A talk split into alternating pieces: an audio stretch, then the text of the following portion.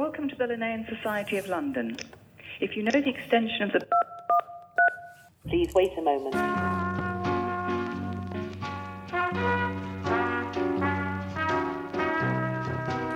In 1729, in his first published statement on the sexes of plants, Linnaeus wrote that the ancient botanists appeared to be fumbling in dense darkness when they looked for the sex of plants.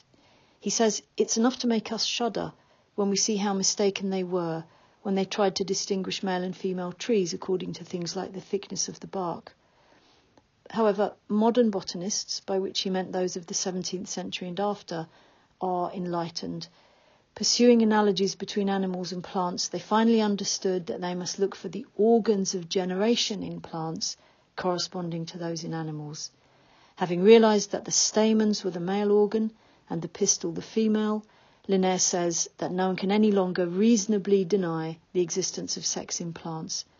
In other words, by 1729, it was obvious to Linnaeus that plants were sexed, and nobody can deny what is obvious, can they? Today, of course, all plant scientists and gardeners agree that plants are sexed, and thus they reproduce sexually as well as asexually.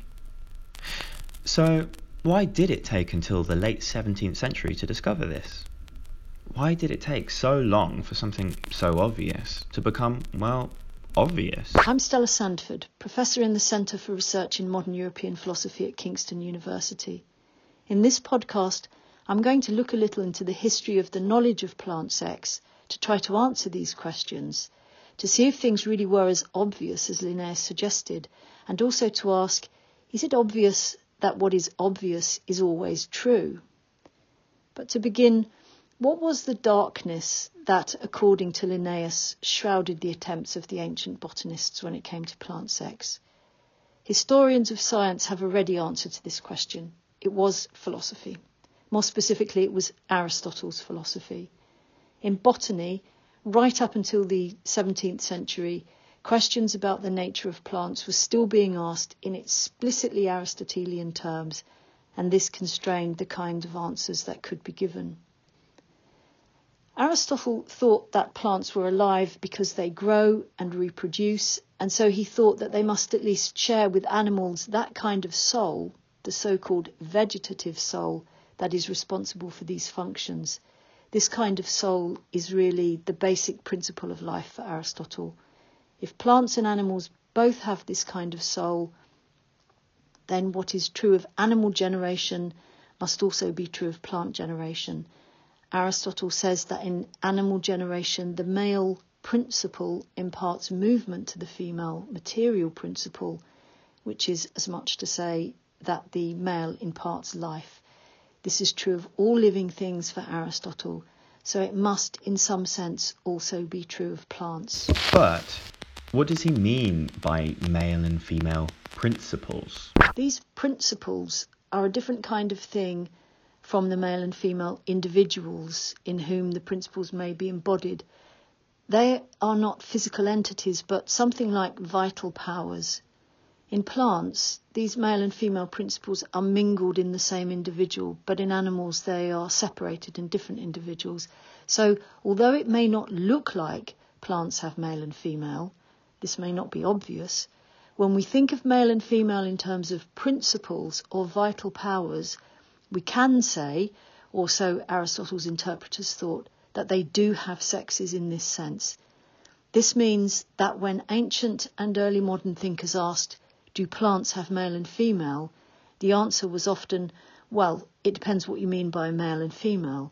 If by male and female you mean vital principles, then yes, plants have male and female. But if by male and female you mean separate bodies with different organs, then the answer is no. We are now inclined to dismiss the idea of male and female principles or powers as the kind of empty philosophical speculation that would, in the fullness of time, be replaced with proper scientific observation and experiment. But granted that Aristotle didn't get it right, was his procedure really so unscientific? Aristotle compared different kinds of male and female animals with each other and noted the similarities in their internal and external genitals. He didn't see anything like this in plants. And to be fair, nor do most people today. Although it is now taken to be scientific truth that plants are sexed, it isn't really true to say that this is obvious to the untutored eye. Aristotle and his contemporaries saw that individual animals were either male or female and that both were involved in reproduction. They perhaps extrapolated from this that male and female in general were necessary for reproduction and thus that there must, in some sense, be male and female in plants, even if there were not obvious male and female individuals.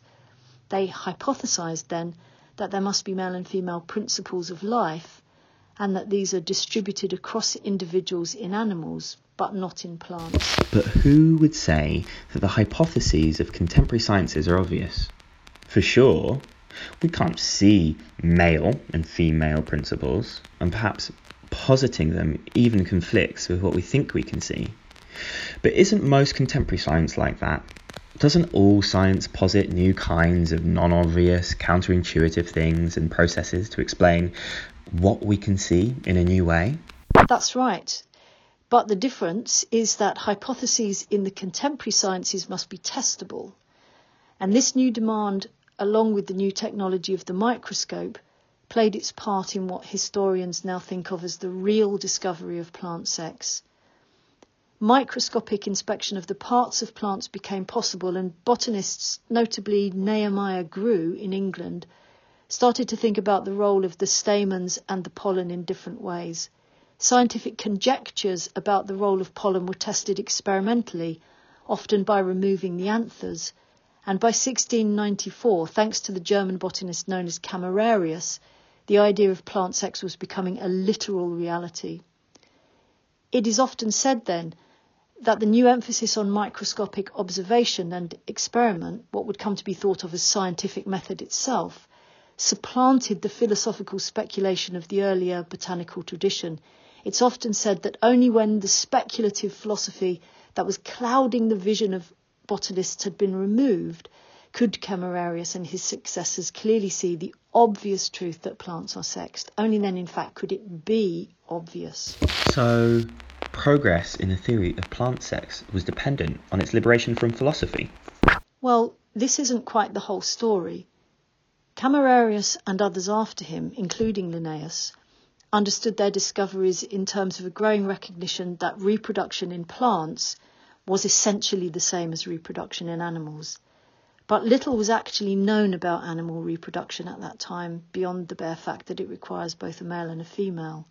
Because the breakthrough in understanding plant sex was the recognition of the fertilizing role of the pollen, we might think that it was Leeuwenhoek's discovery of the spermatozoa in the 1670s that was decisive. But the early major proponents of the idea of plant sex, including Linnaeus, were initially skeptical of Leeuwenhoek's claims because he took his discovery to be proof of the spermatocyst version of preformation theory. That is, he thought that he could see in each spermatozoon all the main parts of the future animal in miniature. The only function of the female in generation would then be to receive and nourish this tiny proto animal in the male seed. Linnaeus inclined at first to the other side of this debate. He quotes William Harvey's famous slogan, Omnia ex ovo, everything comes from the egg. And he interprets this phrase, as Harvey himself did not, to mean that in plants, the seeds correspond to the ova in animals, since Linnaeus says they contain the whole rudiments of the future plant before fertilization. But in that case, what role was there for the male to play? What role was there for the pollen? In 1729, Linnaeus could only say that the begetting power of the male gives life to the female ovum, even though it can't be demonstrated precisely how that happens. Sebastian de Vaillant from whom Linnaeus first learned about the idea of the sex of plants, said much the same thing in 1717. He claimed that the material substance of semen or pollen was only the vehicle for the vapour or volatile spirit that actually fertilized the egg. Nehemiah Grew also held this essentially Aristotelian view at that time. So, The pioneers in the theory of plant sex hadn't entirely eschewed philosophy in favour of observation and experiment. No.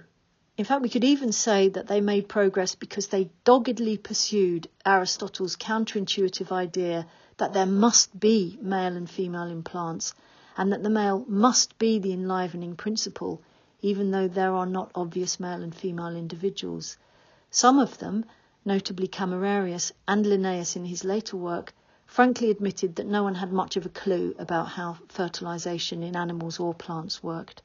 They were convinced that the pollen performed what they call the male office, or performed the male task, but they had little more idea of what that really was than did their ancient counterparts.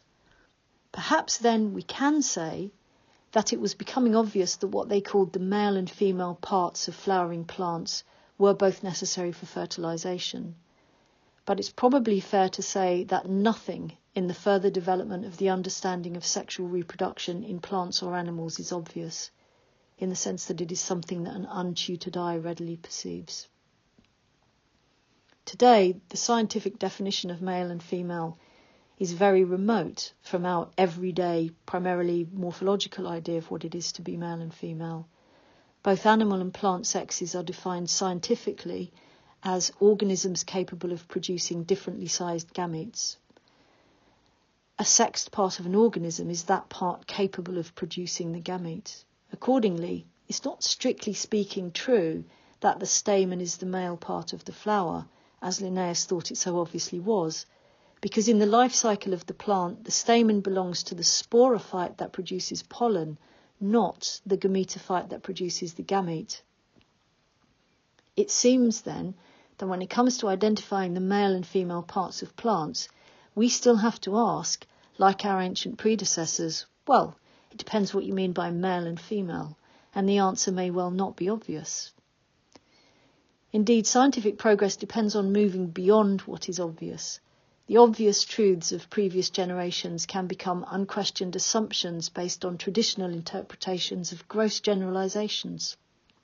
The remnants of what was obviously true can start to look like obstacles to greater understanding, as the etymology of the word indeed suggests ob viam, something in the way. The conclusion this leads me to is this there are a lot of things that we think are obvious about sex. History teaches us that we are probably wrong.